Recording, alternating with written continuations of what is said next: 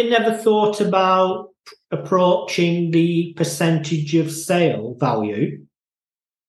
So we so we normally start by doing that. Um, but the, the only issue you've got with that, Mark, again, is you one hundred percent have got to trust the client, because that client could do a conservatory, right? And he could charge it out at twelve grand. How do I know what their what their expenses are for that twelve thousand pounds? So yes, you could, but then they could turn around and go, we only made five hundred quid on that job, so I'm only going to pay you, if it's fifty percent of their profit, two hundred fifty quid.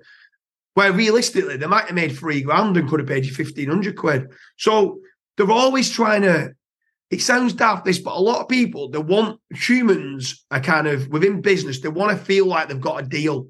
So every time they've converted a job, they want to try and chip you down that little bit, right? And I don't, I, I don't like that model, because again, it's, there's more conversations to be had with the client all the time.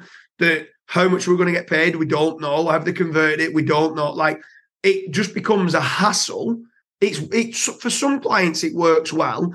Normally, when we first start with the client, we'll do it on that on that kind of model, because it's a no-brainer for the client, because they don't pay for the website, they don't pay for the content, they don't pay for the leads.